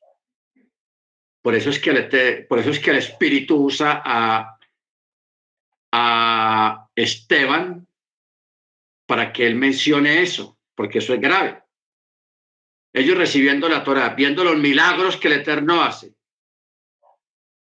y todo el esfuerzo que el Eterno está haciendo para que ellos se levanten bien y ellos con sus ídolos allá adentro entre sus ropas. Eso es execrable, eso es inmoral, llamémoslo así. Entonces, unos tenían ese tabernáculo de Moloch y otros tenían a Renfán. ¿Ah? Y otros tenían a Bel, que el símbolo de Bel también tiene la luna, o sea, el símbolo del Islam, y otros tienen la, la estrella, el, el, famoso llamado Magren David, la estrella de David. ¿Ok? Baruch Entonces, pero sigamos leyendo verso 44. Dice, estamos en Hechos capítulo 7, verso 44 que dice, Tenían nuestros padres el tabernáculo del testimonio en el desierto, como había ordenado el que hablaba Moche para que lo hiciera conforme al modelo que había visto. Después de recibirlo, nuestros padres a su vez lo introdujeron con Josué, al tomar posesión de las naciones que Elohina arrojó de la presencia de nuestros padres hasta los días de David, quien halló gracia delante de Yahweh y pidió proveer tabernáculo para la casa de Jacob. Pero fue Salomón quien edificó la casa. Si bien el Altísimo no habita en casas hechas de manos, como dice el profeta. El profeta dice, el cielo es mi trono y la tierra estrado de mis pies. ¿Qué casa me edificaréis? Dice Yahweh. ¿O cuál es el lugar de mi reposo? ¿No hizo mi mano todas estas cosas? Duros de cerviz, incircuncisos de corazones y de oídos. Vosotros resistís siempre al Rúa Jacodés, como vuestros padres también ustedes, al cual de los profetas no persiguieron vuestros padres y mataron a los que anunciaron de antemano la venida del justo, a quien vosotros habéis llegado a entregar y asesinar vosotros que recibisteis la Torá por medio o por disposición de los ángeles y no la guardasteis. No la guardasteis. O sea, Esteban sabía que él iba a morir y que de ahí no salía vivo, pero antes de morir les pegó su buena jugada, como dicen aquí, su buena limpia, como dicen los cubanos, no, los boricuas, una limpia. Y él terminó diciéndole, ustedes que recibiste la ley por medio de ángeles y no la guardaron. Tenaz. Y Esteban ahí se está dirigiendo a una, a una audiencia judía israelita. Pero mira cómo terminan las cosas. ¿Ok? Muy bien. Verso 17. Estamos en Deuteronomio 18, 17. Conforme a todo lo que solicitaste del Eterno tu Elohim en Joreb, en el día de la congregación, diciendo, no puedo seguir escuchando la voz del Eterno, mi Elohim, y ya no puedo ver este juego inmenso para que no muera. Y el Eterno me dijo, bien han hecho en lo que han hablado. Yo haré levantar para ellos a un profeta del medio de sus hermanos como tú, y yo pondré mis palabras en su boca para que él les diga todo lo que yo le, le ordene. Y sucederá que el hombre que no escuche mis palabras, que él hable en mi nombre, yo mismo lo reclamaré de él pero el profeta que premeditadamente hable alguna palabra en mi nombre, aquello que yo no le ordené hablar o que hable en nombre de dioses ajenos, ese profeta morirá. Mira que aquí está hablando de un predicador, el que predica la palabra. Porque aquí dice, el que hable premeditadamente o hable alguna palabra en mi nombre, aquello que yo no le ordené que dijera, o que hable en el nombre de otros dioses, ese tal profeta debe morir. En este tiempo ser expulsado de una congregación. O sea, uno tiene que ser muy delicado porque hoy en día hay mucha gente que se creen pues meros meros y dicen que Dios me habló y el Señor me reveló que les dijera esto, que les dijera aquello, o vienen personas particulares y dicen, vea, el Señor me dijo que le dijera a usted esto y esto, etcétera, etcétera. Entonces, esto es lo que el Eterno está diciendo, el que hable premeditadamente. o que hable alguna cosa en mi nombre. Más bien diga, cuando usted quiera decir algo, vea, diga, vea, yo le recomiendo.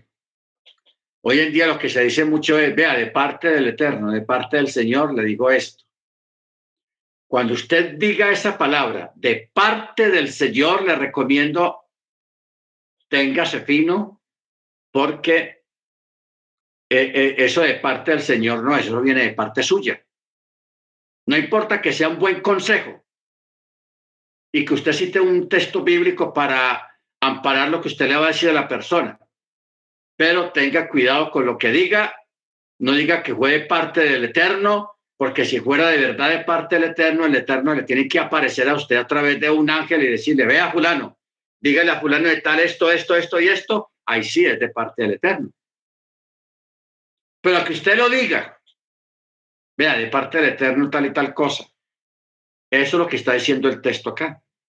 Más bien diga, vea, yo le recomiendo en el nombre de la don Yeshua, pero no meta el Eterno ahí, porque no corresponde. A menos, como acabo de decir, que a usted se le aparezca un ángel y usted lo vea y le diga, vea fulano, vaya, dígale a fulano de tal, esto, esto, esto y esto, que viene de parte del Señor y ya, ahí sí.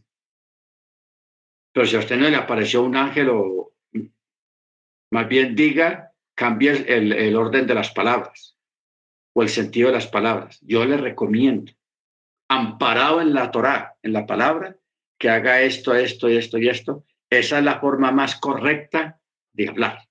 Porque mire la advertencia que hay acá. el que hable alguna palabra en mi nombre, aquello que yo no le dije que dijera. Porque mire cuál es el problema aquí, hermanos. Una persona tiene una situación y tiene que tomar una decisión. Va y le consulta a usted, mira, yo no sé qué hacer, si esto o esto, o uno o dos, o A o B. Bueno, entonces usted, como usted fue a consultar a la persona, usted no vaya a decir nunca, pues mira, de parte del Eterno, haga esto, esto, esto y esto. No, porque el Eterno usted no se lo dijo. ¿Ok? Usted solamente diga a la persona, yo le recomiendo por la escritura y por la lógica y la razón que haga esto, esto de esta manera y ya pero no meta al Eterno en eso. ¿Por qué? Porque si la persona en la decisión que usted le dijo que tomara de parte del Eterno le salió mal todo, ¿a quién le va a echar la culpa a esa persona? Al Eterno. No a usted. ¿Por qué? Porque la persona escuchó que usted le dijo, de parte del Eterno tal y tal cosa. ¿Se da cuenta? Baruachén. O sea, Aquí podemos aplicar el dicho, a César lo que es de César y al Eterno lo que es del Eterno. ¿Ok? Entonces, por eso uno tiene que cuidar mucho las expresiones y las palabras y no comprometer al Eterno en cosas que Él no se ha comprometido. ¿Estamos claros? En cosas que Él no se ha comprometido. Entonces, por eso es bueno cuidar esa parte, porque hay mucha gente que por o por decir que tienen, son muy revelados de parte del cielo, empiezan a meter al Eterno ahí en sus cosas y, y eso no es correcto, eso no está bien, no está bien. ¿Ok? No está bien. Eso es poner en, evidencia al Eterno, comprometerlo en cosas que él no se ha comprometido por palabras suyas. Solamente diga, yo le recomiendo, usted le recomienda. ¿Amparado en qué? En la palabra. Que haga esto de tal y tal y tal manera y ya. ¿Ok? De la única forma que el Eterno sí responde por lo que usted diga en nombre de Él es que un ángel se le aparezca y le diga a usted, no más. Baruch, bendito su nombre. Por eso dice, el que hable o el que hable en nombre de dioses ajenos, ciertamente morirá. Y cuando tú digas en tu corazón, ¿cómo he de reconocer la palabra que el Eterno no ha hablado? Con esto. ¿Cómo he de reconocer la palabra que el Eterno no ha hablado? Lo que ese profeta hable en nombre del Eterno y ese evento no acontezca ni llegue, esa es la palabra que el Eterno no habló. Ese profeta lo habrá hablado con premeditación, no le tendrás miedo. ¿Ok? Verso 19, capítulo 19.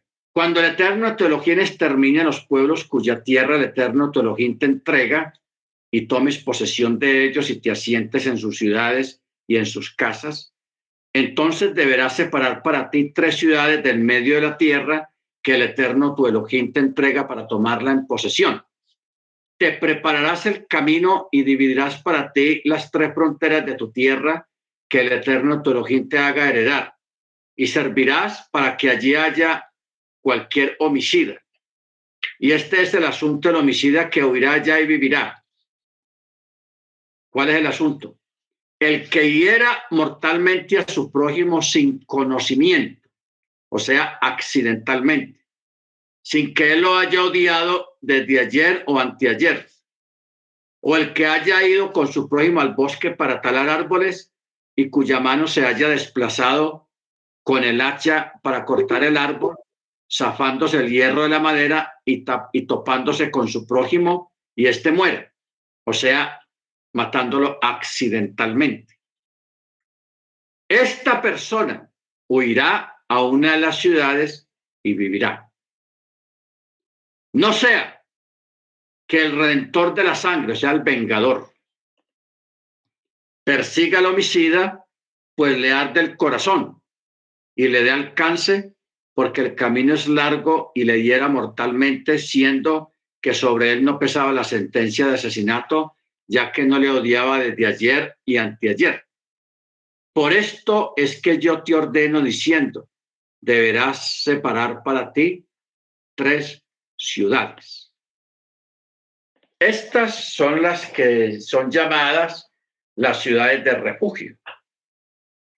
Para cuando alguien mataría a otro accidentalmente, sin querer, o accidentalmente, la persona no es condenada a muerte, es condenada a ir a una de las ciudades de refugio por causa del vengador, porque de todas maneras hubo un muerto y hubo derramamiento de sangre.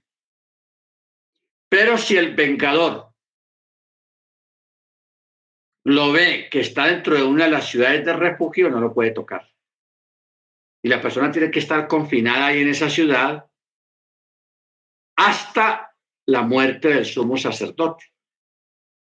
Ya cuando el sumo sacerdote moría, ya la persona quedaba libre de esa ley y el vengador no lo podía tocar. Pero la persona tenía que esperar que el sumo sacerdote de esa época muriera. Imagine usted, no prendiendo de velita allá para que se muera, para yo poder salir de aquí. Eso es tenaz.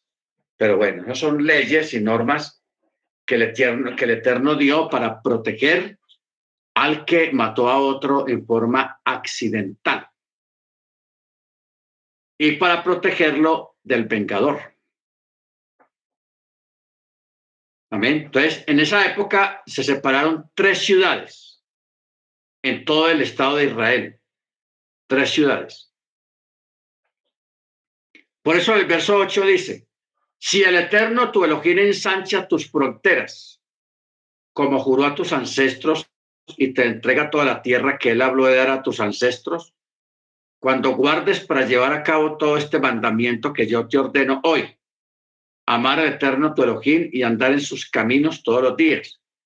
Entonces añadirás para ti otras tres ciudades, además de estas tres, y no será vertida sangre inocente en medio de tu tierra que el Eterno tu Elohim te entrega como posesión, pues entonces habrá sangre sobre ti. Muy bien, vamos a pedirle a la hermana Senia, hermana Senia, tú tienes la Torah ahí, ¿no? La, la Tanakh, el libro, la Biblia. Sí, more. Bueno, entonces sigue leyendo ahí en el capítulo 19, en el verso 11 en adelante,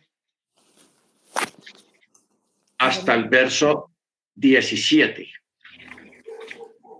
11, 17. Bien puede, hermana Celia. Ya vengo. Ah, 19, 19, 11 al 17. Sí. 11.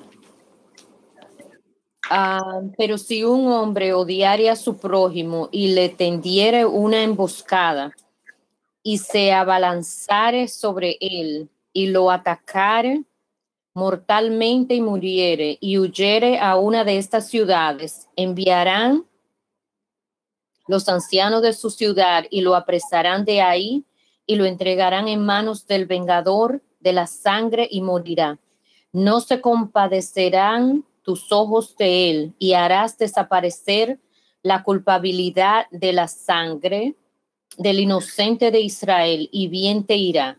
No desplaces los linderos de tu prójimo que establecieron los antiguos en tu heredad, que heredas, heredas en la tierra que Hashem tu Dios te da para, para que poseas. No comparecerá ningún testigo único contra un hombre respecto de cualquier iniquidad o cualquier yerro en relación a cualquier pecado que haya cometido pues según el testimonio de los dos testigos o según el testimonio de tres testigos, se decidirá todo caso. Si se presentara un testigo falso contra un hombre para alegar contra él una fabricación, comparecerán los dos hombres que tienen el, en el altercado ante Hashem y ante los Koanim y los jueces que haya en los días aquellos. Hasta el 17. Ok, hermano. Ah, a ver, alguien ahí en la familia Rodríguez, mano de Agoberto del 17.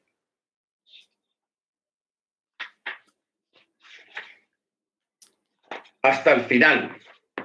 O sea, hasta el 21. Mano, familia Rodríguez, cualquiera de ustedes puede leer esos textos. Shalom, desde el 17. Sí, señor. Comparecerán los dos hombres que tienen el altercado ante Hashem y ante los Koanim y los jueces que haya en los días aquellos. E investigarán los jueces en forma exhaustiva y si he aquí que testimonio falso es, pues testificó en falso contra su prójimo, le harán lo que tramó hacerle a su prójimo y erradicarás el mal de tu seno. Y los restantes oirán y temerán y no seguirán haciendo cosa mala semejante en tu seno. Y no se compadecerá tu ojo, vida por vida, ojo por ojo, diente por diente, mano por mano, pie por pie, deberá ser. Amén. Muy bien. Vamos a mirar un detalle aquí, hermanos, en esto. Y es sobre la mala interpretación y, aplicación que se ha hecho a base de lo que el hermano acaba de leer en el último texto. Cuando dice, tu ojo no tendrá piedad, vida por vida, ojo por ojo, diente por diente, mano por mano, pie por pie. Esto es aplicable solamente en algunos casos, no en todos. Se aplica más que todo es con los malvados, o sea, con los que testifican falsamente en contra de otros y son descubiertos. Entonces, por eso dice el verso 19, harán con, ah, con él conforme a lo que él haya conspirado hacer a su hermano, y así eliminaréis el mal de tu interior, o sea, el medio del pueblo. Cuando alguien conspire contra otro para que el otro sea condenado, esa condena que él quería para el inocente se le va a dar a él. Entonces ahí se aplica vida por vida, ojo por ojo, diente por diente, mano por mano, pie por pie. Solamente se aplica esto en esas circunstancias, no en todas. En las otras, que alguien haya herido, se haya herido una mano, un pie o haya perdido el ojo en un trabajo, entonces el patrón o la casa donde ocurrió el accidente es el que paga, pero no el patrón se va a sacar el ojo si el otro se le salió el ojo accidentalmente, no. Paga el ojo, paga el dedo, paga el pie o paga los costos del mantenimiento de una, de una enfermedad de una persona. Aquí en este tipo de casos no se aplica el ojo por ojo, diente por diente el ojo por ojo, diente por diente, se aplica es con los falsos testigos, con la gente que, con las personas que planea algo malo en contra de su prójimo y es descubierto, lo que planeaba hacerle al otro, eso es lo que le deben de hacer a él. Ahí sí se aplica ojo por ojo, diente por diente. Pero cuando es algo accidental, Entonces, ahí sí, ahí se aplica la otra, que es pagar el ojo. Entonces, por ejemplo, lo que es en Estados Unidos, en Canadá y aquí en Latinoamérica, en la mayoría de las de la jurisprudencia legal de las leyes de esas naciones figura eso, que si usted en el trabajo se accidenta un dedo por una máquina que le cortó un dedo, lo que sea, entonces la empresa donde usted está trabajando, donde ocurrió el accidente, le paga el dedo a usted, le ponen un precio. En todos los países los precios difieren, no en todos los países los, todos los precios, pero cada órgano del cuerpo tiene un precio. Si es un ojo, si es un oído, si es un dedo, si es la mano, si es el pie completo, todo tiene un precio y, por eso todas las empresas deben de tener un seguro. Un seguro para solventar este tipo de casos resultantes a un accidente laboral, que llaman un accidente laboral. ¿Ok? Entonces tengamos bien, bien, claro eso, hermanos, porque hoy en día la gente dice, ah, ojo por ojo, diente por diente, y así hay que hacer, y yo no sé qué. Eso no funciona así. No funciona así. El contexto para esto es lo que dice la escritura. El que tiende reda sus pasos para que otro caiga, o sea, que tiende una trampa para que otro caiga en ella, el mismo caerá en él. Sí, hermano Ángel.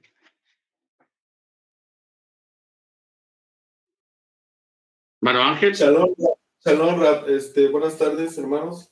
Eh, Rap, ahorita que usted está mencionando esto, alguna historia donde vemos claramente que aunque a pesar que era en la ciudad de Susa, eh, Amán le pasó eh, precisamente lo que usted estaba mencionando, que todo lo que tenía pensado para Mordejai eh, se cumplió, aunque no eran en, Eretz Israel, porque estaban en Susa, en la ciudad de Susa, eh, prácticamente se cumplió lo que él tenía pensado hacerle amor de Jai fue para él.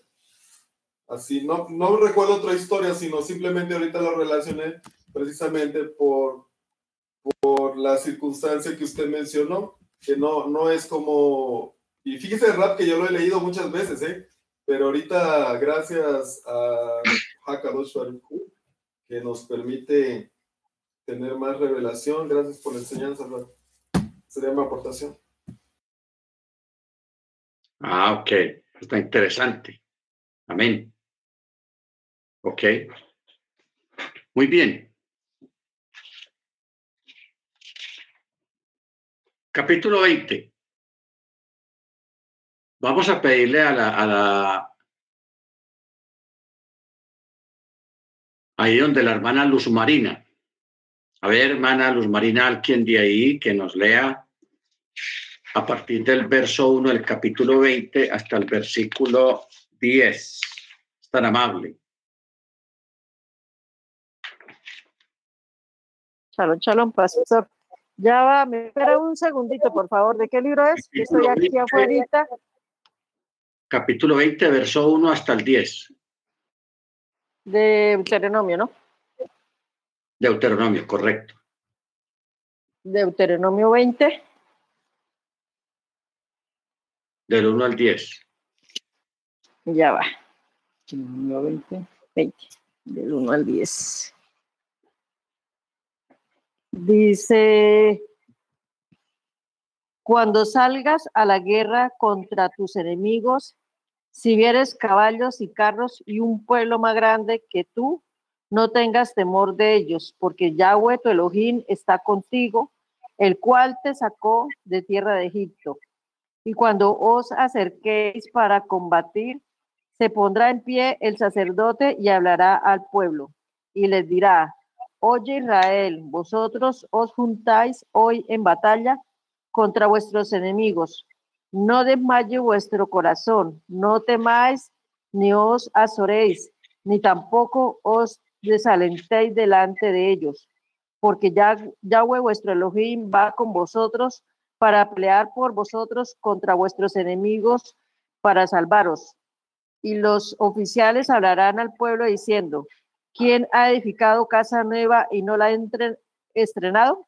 Vaya y vuélvase a su casa, no sea que muera en la batalla y algún otro la estrene. ¿Y quién ha plantado la viña y no ha disfrutado de ella? Vaya y vuélvase a su casa, no sea que muera en la batalla y algún otro la disfrute. ¿Y quién se ha desposado con mujer y no la ha tomado? Vaya y vuélvase a su casa, no sea que muera en la batalla y algún otro la tome. Y volverán los oficiales a hablar al pueblo y dirán, ¿quién es hombre medroso y pusilámine? Vaya y vuélvase a su casa y no apoye, y no apoye y no apoye el corazón de sus, hermanos, de sus hermanos como el corazón suyo. Y cuando los oficiales acaben de hablar al pueblo, entonces los capitanes del ejército tomarán el mando a la cabeza del pueblo. Cuando te acerques a una ciudad para combatirla, le, le intimarás la paz. Amén, amén. Mana Jennifer, es tan amable a partir del 11 hasta el 20. Está interesante esto que Amén, More. ¿Deuterónimo qué, perdón? Deuteronomio capítulo 20, verso 11 al 20. Es que traía los audífonos y no escuchaba la indicación cuando los quité. Perdón, More. Deuteronomio 20. Permítame, More.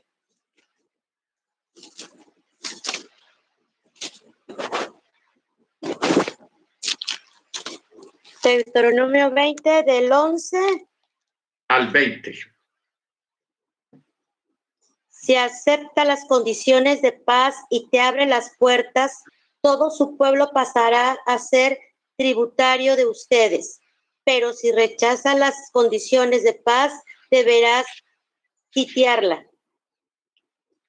Cuando Yahweh tu Dios te la haya dado, matarás a todo varón de la ciudad pero conversarás para ti a las mujeres, los niños, el ganado y el botín. Estas instrucciones se aplican solo a ciudades que están distantes y no pertenecen a las naciones vecinas. En las ciudades que están dentro de los límites de la tierra prometida, no perdonarás a nadie. Destruirás a todo ser viviente, destruirás completamente a los eteos, a los amorreos, a los cananeos, a los pecereceos, a los jebeos y a los jebuseos. Este es el mandamiento de Yahweh tu Dios. El propósito de este mandamiento es evitar que el pueblo de la tierra te induzca a adorar a los ídolos y a participar en, sus costumbres abominables, haciéndote pecar gravemente contra Yahweh, tu Dios. Cuando pongas sitio a una ciudad, no destruirás sus árboles frutales. Podrás comer toda la fruta que quieras, pero no cortes los árboles. Ellos no son enemigos, por lo tanto no hay que cortarlos, pero puedes talar los árboles que no den fruto úsalos en el sitio de ciudades enemigas para hacer escaleras, baluartes y arriates. Amén. Amén, hermana. Amén. Bueno, aquí vamos a una parte de responsabilidades, capítulo 21. Si un cadáver es hallado en la tierra que el Eterno tu Elohim te entrega para tomarla en posesión, caído en el campo sin que se sepa quién lo abatió, entonces saldrán tus ancianos y tus jueces y medirán hacia las ciudades que están alrededor del cadáver. Y sucederá que de la ciudad más cercana al cadáver, los ancianos de esa ciudad tomarán una becerra con la cual no se haya trabajado y la cual no haya tirado con el yugo. Y los ancianos de esa ciudad bajarán la becerra a un valle escabroso que no pueda ser labrado ni sembrado, y allí decapitarán la cerviz de la becerra, allí en el valle. ¿Ok? En el valle. A, esta, a este tipo de, de sacrificio tiene un nombre. Creo que es la, la, la desnucada. La desnucada.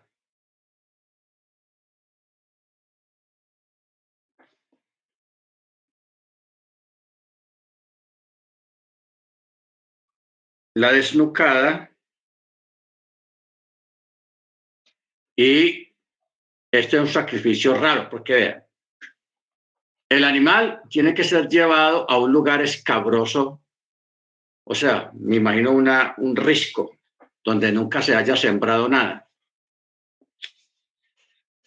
O sea, que no pueda ser labrado ni pueda ser sembrada nada ahí. Y allí decapitarán la cerviz de la becerra en ese lugar. Luego se acercarán los Coanim, hijos de Leví, pues a ellos escogió el Eterno, tu Elohim, para servirle y bendecir en el nombre del Eterno, y por boca de ellos se establecerá toda disputa y toda plaga. Todos los ancianos de esa ciudad, los cercanos al cadáver, se levantarán las manos sobre la becerra decapitada en el valle y declararán, y dirán, nuestras manos no han derramado esta sangre y nuestros ojos no vieron. Ojo, nuestros ojos no vieron. Concede expiación a tu pueblo Israel, que ha redimido, oh eterno, y no ponga sangre inocente en medio de tu pueblo Israel. Y la sangre le será espiada, y tú deberás eliminar la sangre inocente de tu interior si haces lo recto delante del eterno. O sea, si eso se fuera a hacer hoy en día, hermanos, con tantos asesinatos y crímenes que hay hoy en día en todos los lugares, los sacerdotes no tendrían descanso. Vaya allí, vaya allá, mataron a uno allí, mataron a otro allí. Eso sería tenaz. Pero estamos en otros tiempos muy diferentes. Lo único que sabemos es y entendemos de todos estos mandamientos es que el Eterno busca el shalom, el bienestar y la concordia en medio de su pueblo. Pero más todo, la tranquilidad y la pureza. O sea, la santidad. Darle honor a la santidad. Por eso es que siempre hemos dicho, que una persona, un creyente es santificado es a través de los mandamientos. Los mandamientos, la obediencia al, mandamiento es lo que santifica a una persona. No es echándole agua bendita o haciendo una limpia y todo eso, no. Obedeciendo mandamiento, ahí es donde opera la santificación en nuestras vidas. Amén. Por ejemplo, nosotros que estamos celebrando Shabbat hoy, estamos siendo santificados a través de nuestra obediencia guardando el Shabbat. Amén. Bendito sea el nombre del Eterno. Muy bien. Vamos a hacer el cierre ya.